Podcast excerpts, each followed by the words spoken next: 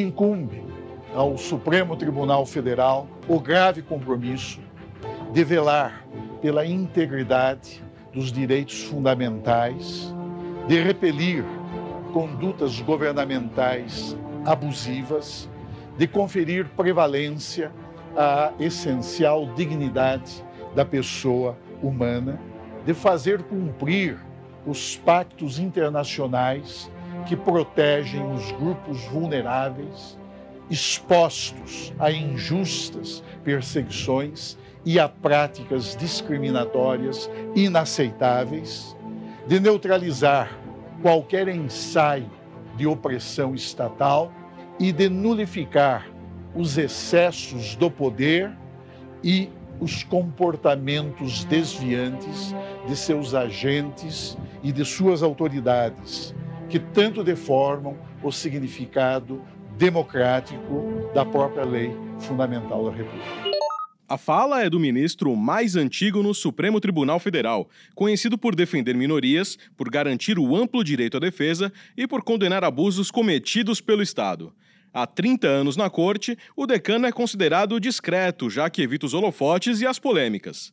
Dotado de uma memória invejável, costuma proferir votos longos e repletos de citações históricas. Celso, além de ser é, um grande talento jurídico, e de ser uma pessoa adorável, ele é também um pouco a memória do Supremo, porque ele sempre resgata a própria história do Supremo e ele é uma reserva moral para todos nós. Hoje nós o reconhecemos como o grande historiador da corte e o grande historiador também do direito constitucional, do direito constitucional comparado, do direito constitucional brasileiro. Ele exibe uma cultura muito grande sobretudo em matéria da história das decisões do Supremo Tribunal Federal e da doutrina também mais antiga que foi se consolidando e foi sendo plasmada nos julgados do Supremo Tribunal Federal.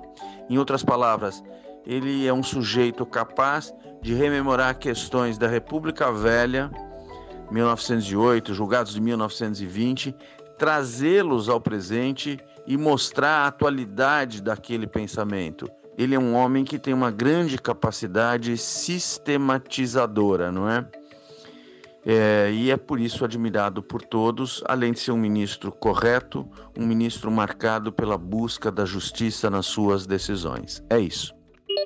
Atualmente, o magistrado integra a segunda turma do STF, responsável por julgar ações da Lava Jato. Eu sou o Tomás Molina e Celso de Mello, ministro do Supremo Tribunal Federal, é o personagem desta edição do podcast Funcionário da Semana. Conheça quem trabalha para você. Não se trata de direito ou esquerda. Haverá um sacrifício indiscutível. a se libertar do socialismo. a misericórdia dessa nação. Nós vamos É muito acelerar. complicado o que está acontecendo no Brasil.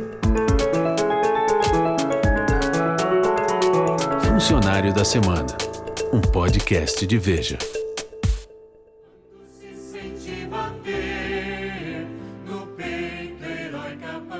Graduado na Faculdade de Direito da USP, Celso de Mello iniciou a trajetória profissional em 1970, no Ministério Público de São Paulo.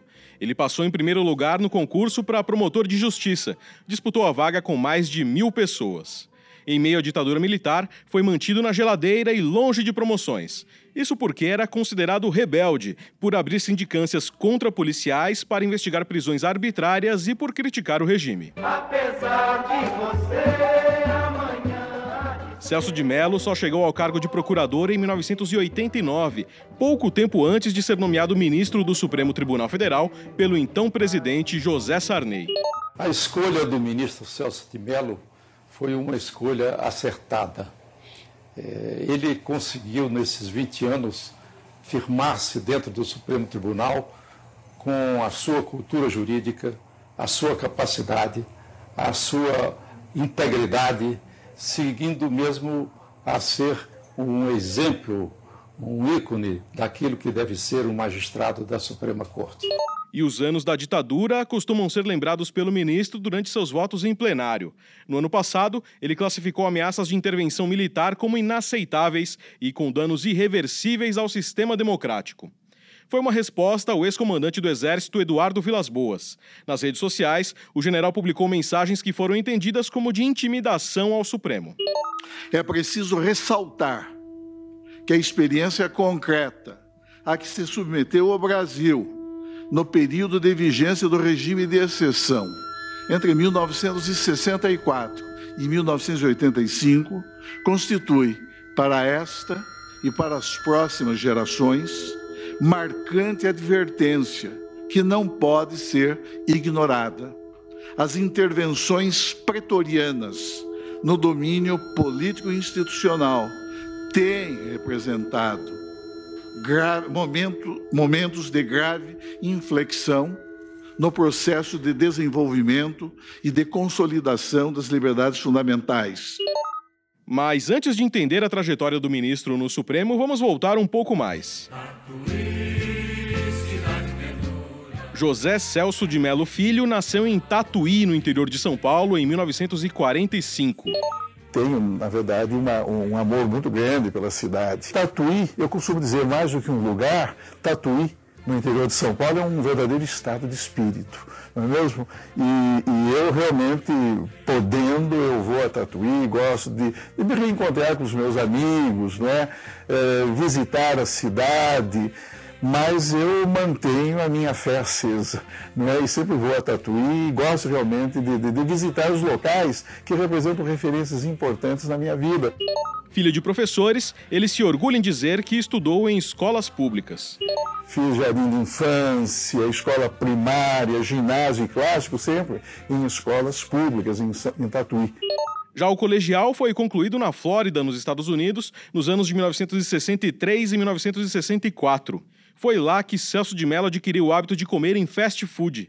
Em Brasília, depois de um longo dia de trabalho, o ministro costuma passar em algum drive-thru para comprar hambúrguer.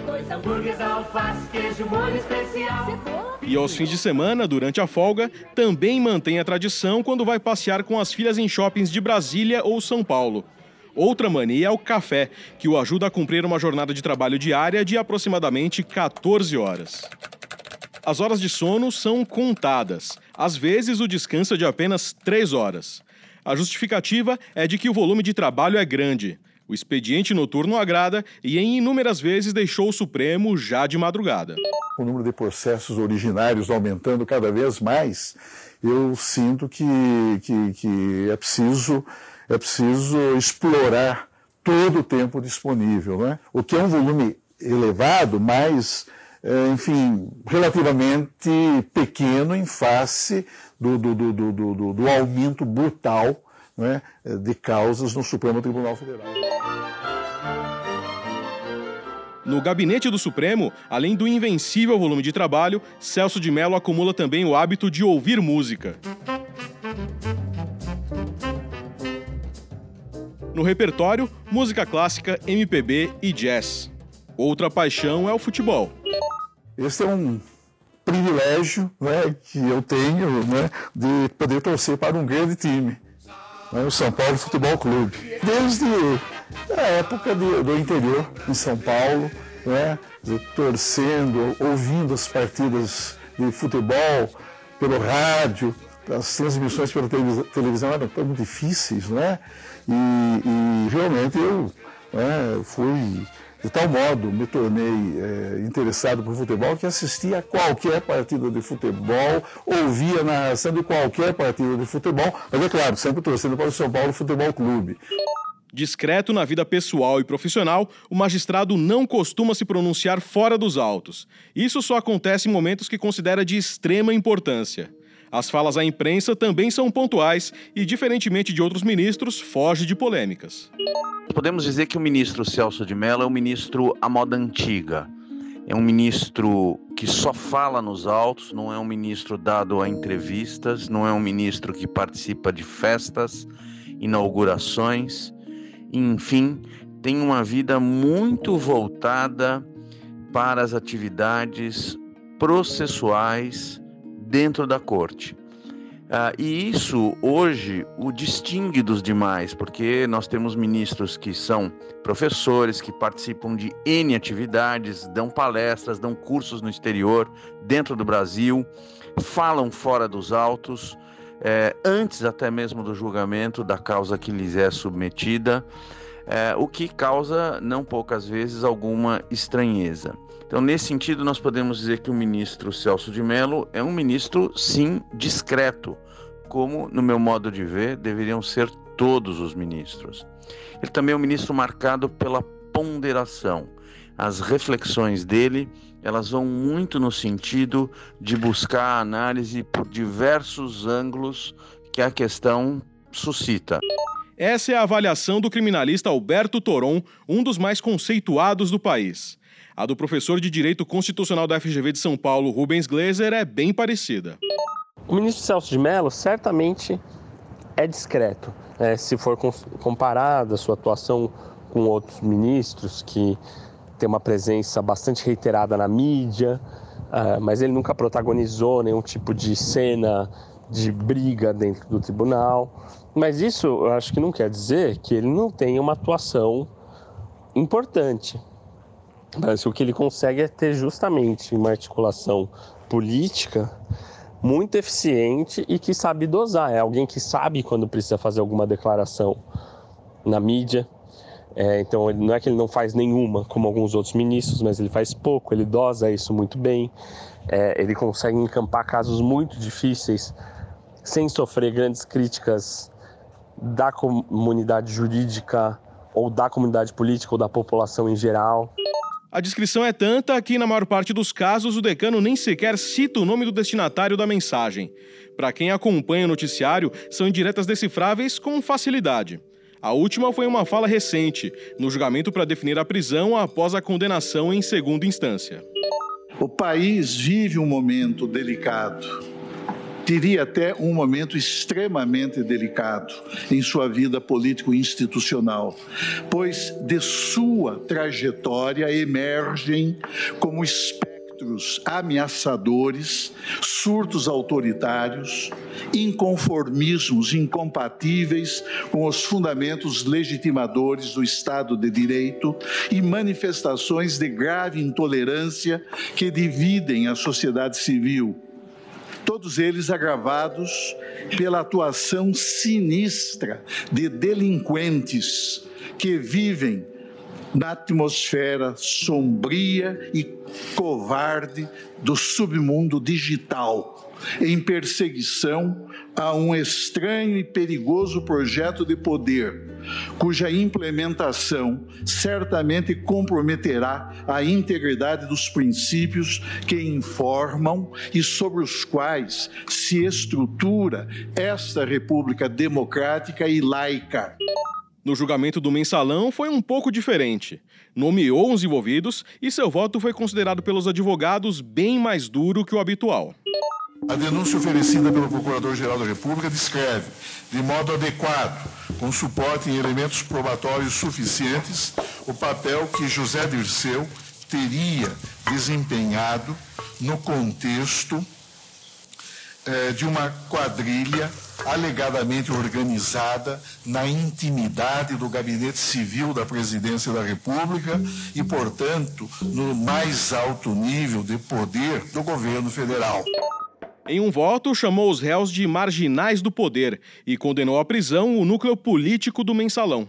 Tal organização não pode ser lenientemente qualificada como expressão menor de um simples concurso eventual de delinquentes, mas há de ser considerada em sua real essência e concreta dimensão como quadrilha. O decano também costuma rebater críticas direcionadas à corte. Em março de 2016, contestou uma fala do ex-presidente Lula exposta em grampos telefônicos divulgados pelo então juiz Sérgio Moro. Nós temos, é um, nós temos uma Suprema Corte totalmente acovardada, nós temos um Superior Tribunal de Justiça totalmente acovardado, um parlamento totalmente acovardado, somente nos últimos tempos é que o PT e o PCdoB começaram a acordar começaram a brigar sabe? Uh, nós temos um presidente da, da, da, Câmara fudido, um presidente do Senado fudido, uh, não sei quanto parlamentar ameaçado, sabe? E, e, fica todo mundo no compasso de que vai acontecer um milagre e vai todo mundo se salvar. A resposta veio logo depois no plenário do STF. Os meios de comunicação revelaram ontem que conhecida figura política de nosso país, em diálogo telefônico com terceira pessoa, ofendeu gravemente a dignidade institucional do Poder Judiciário, imputando a este tribunal a grosseira e injusta qualificação de ser, abro aspas, uma Suprema Corte totalmente acovardada, fecha aspas. Esse insulto ao Poder Judiciário, além de absolutamente inaceitável e passível da mais veemente repulsa por parte desta Corte Suprema, traduz, no presente contexto da profunda crise moral que envolve os altos escalões da República, uma reação torpe e indigna, típica de mentes autocráticas e arrogantes. Lula já teve pedido de soltura negado por Celso de Mello, mas em outro processo o petista foi beneficiado pelo voto do ministro. Isso porque o decano é contra a prisão após a condenação em segunda instância. A Constituição Federal dita que ninguém será considerado culpado antes do trânsito em julgado de sentença penal condenatória. Nomes à parte, o texto constitucional é claro ao dispor que, sem trânsito em julgado, não há culpa sem trânsito em julgado, não há culpa. No plano legal, o artigo 283 do CPP expressa que ninguém poderá ser preso senão em virtude de flagrante delito ou por ordem escrita e fundamentada da autoridade judiciária competente, em decorrência de sentença condenatória transitada em julgado ou no curso da investigação ou do processo, em virtude de prisão temporária ou prisão preventiva.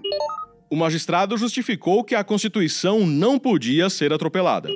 Que fique claro que esta Suprema Corte, senhora presidente, não julga em função da qualidade das pessoas ou de sua condição econômica, política, social ou funcional.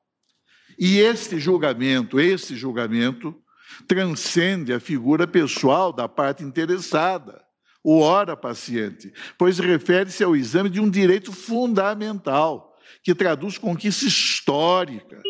No meio jurídico, é considerado um juiz garantista, como explica Alberto Toron. Por isso, quando nós dizemos que o ministro Celso de Mello é um ministro garantista, nós estamos querendo com isso dizer que ele é um ministro preocupado com coisas com o devido processo legal, com o contraditório, com a amplitude do direito de defesa. Enfim, é um homem cuja característica no exercício da judicatura tem a ver com a preocupação em saber se o Estado cumpriu com os seus deveres para poder legitimamente punir. Por vezes, Celso de Mello é visto como um porta-voz da Suprema Corte. Nós voltamos a informar você sobre a morte do ministro do Supremo Tribunal Federal, Teori Zavascki. Foi ele quem discursou representando o tribunal para lamentar a morte do ministro Teori Zavascki.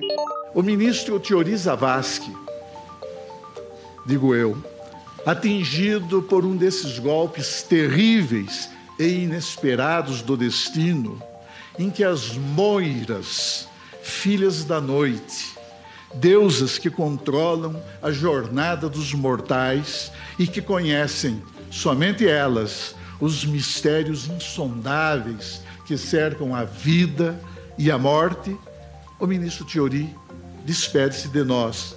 E despede-se de nós em um momento de graves e profundas inquietações que tanto afetam a vida desse país, a integridade ética e comprometem a correção e lisura de nossos costumes políticos e administrativos.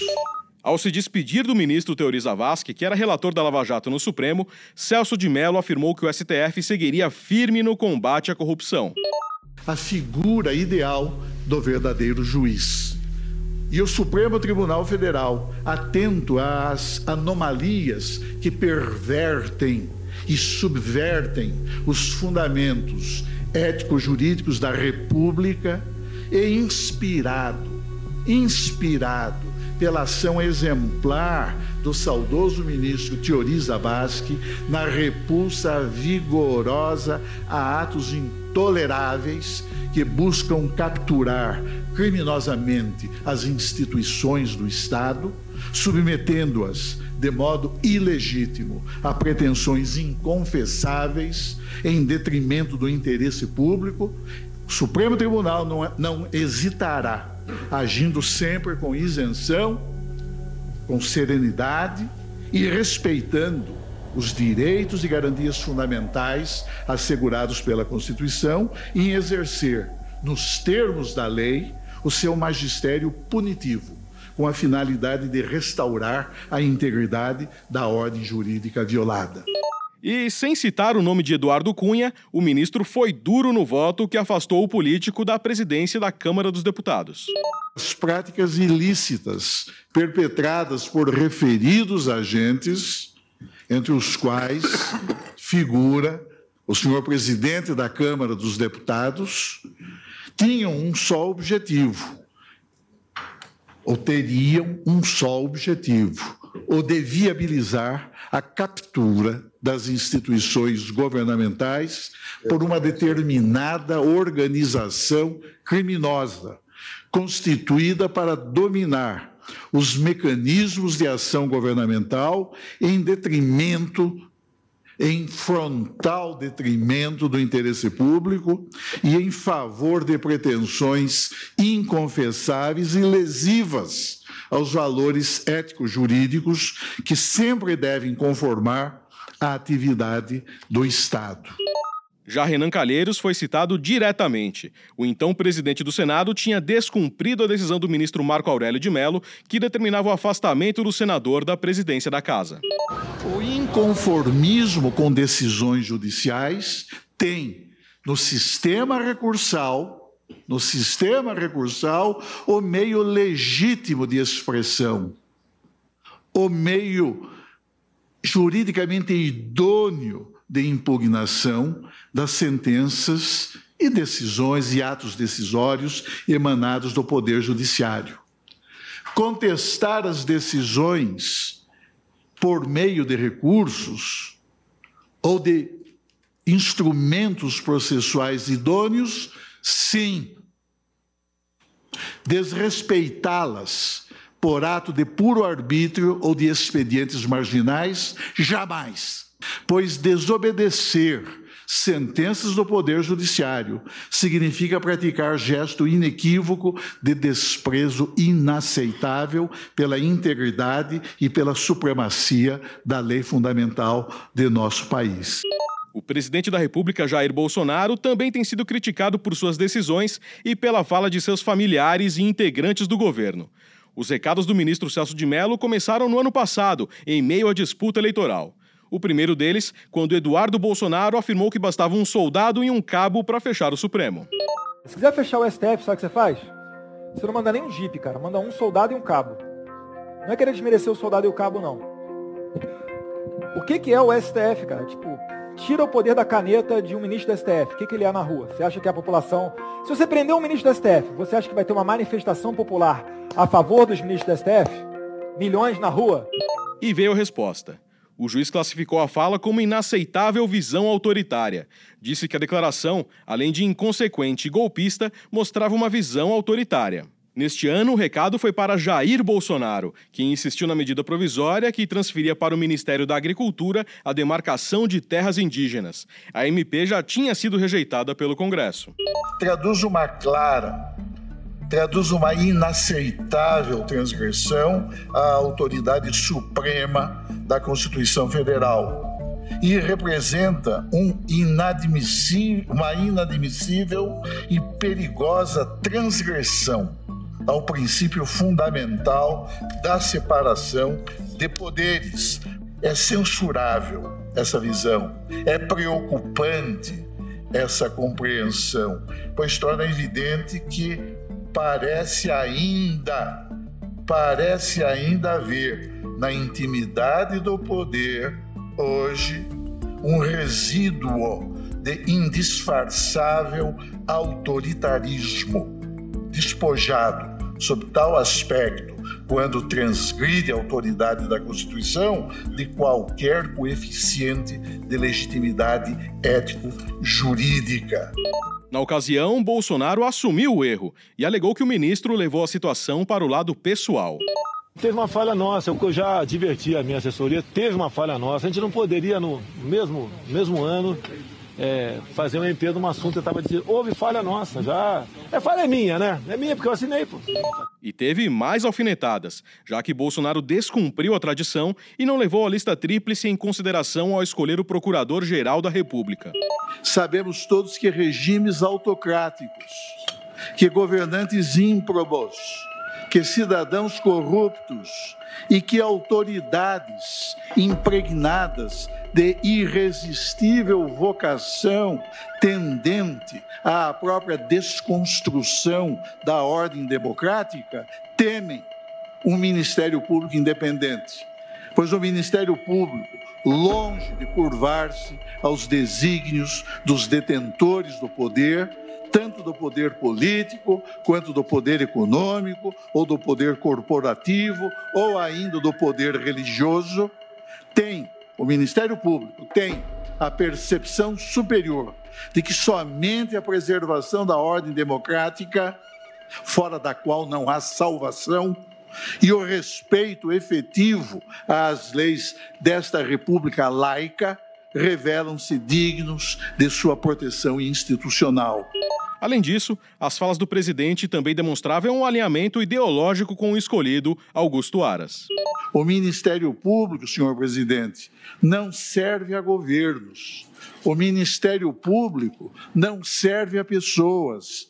O Ministério Público não serve a grupos ideológicos. O Ministério Público não se subordina a partidos políticos. O Ministério Público não se curva à onipotência do poder ou aos desejos daqueles que o exercem, não importando a elevadíssima posição que tais autoridades possam ostentar na hierarquia da República.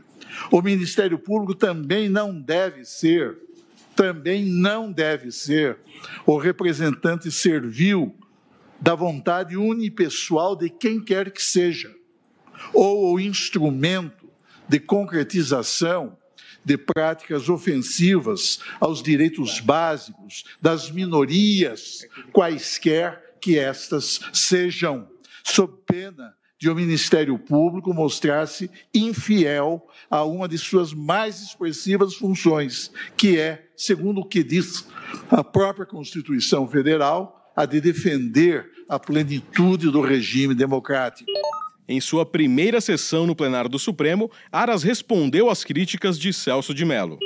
Cumpre-me, senhor presidente, senhoras ministras, senhores ministros, dizer que este Procurador-Geral da República compromisso com a defesa da ordem jurídica, do regime democrático, dos interesses sociais e individuais indisponíveis e está disponível ao diálogo respeitoso e institucional com os poderes e a sociedade, especialmente com esta Suprema Corte, guardiã da Constituição Federal. A ministra da Mulher, Família e Direitos Humanos, Damares Alves, também foi citada pelo decano, mas de forma indireta. Meninos vestem azul e meninas vestem rosa. Essa concepção de mundo, essa Weltanschauung, impõe, notadamente em face dos integrantes da comunidade LGBT, uma inaceitável restrição às suas liberdades fundamentais submetendo tais pessoas a um padrão existencial heteronormativo, incompatível com a diversidade e o pluralismo que caracterizam uma sociedade democrática, impondo-lhes ainda a observância de valores que, além de conflitarem com sua própria vocação afetiva, erótico-afetiva conduzem à frustração de seus projetos pessoais de vida. Celso de Mello foi relator de uma das ações sobre a criminalização da homofobia, e seus posicionamentos relacionados ao tema sempre foram muito claros. Nada mais perigoso, nada mais ilegítimo do que elaborar uma Constituição sem a vontade de fazê-la cumprir integralmente, ou então com o intuito de apenas executá-la com o propósito subalterno de torná-la aplicável somente nos pontos que se mostrarem convenientes aos desígnios dos governantes ou de grupos majoritários, em detrimento dos interesses maiores dos cidadãos ou muitas vezes com frontal desrespeito aos direitos das minorias, notadamente daqueles, daquelas minorias expostas a situações de vulnerabilidade. A igualdade de gênero é outra pauta defendida pelo decano.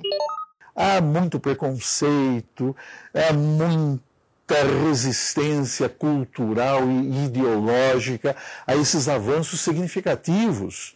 É, mas é, nós notamos que a, que a mulher vem aos poucos, né, não só conquistando, mas impondo-se.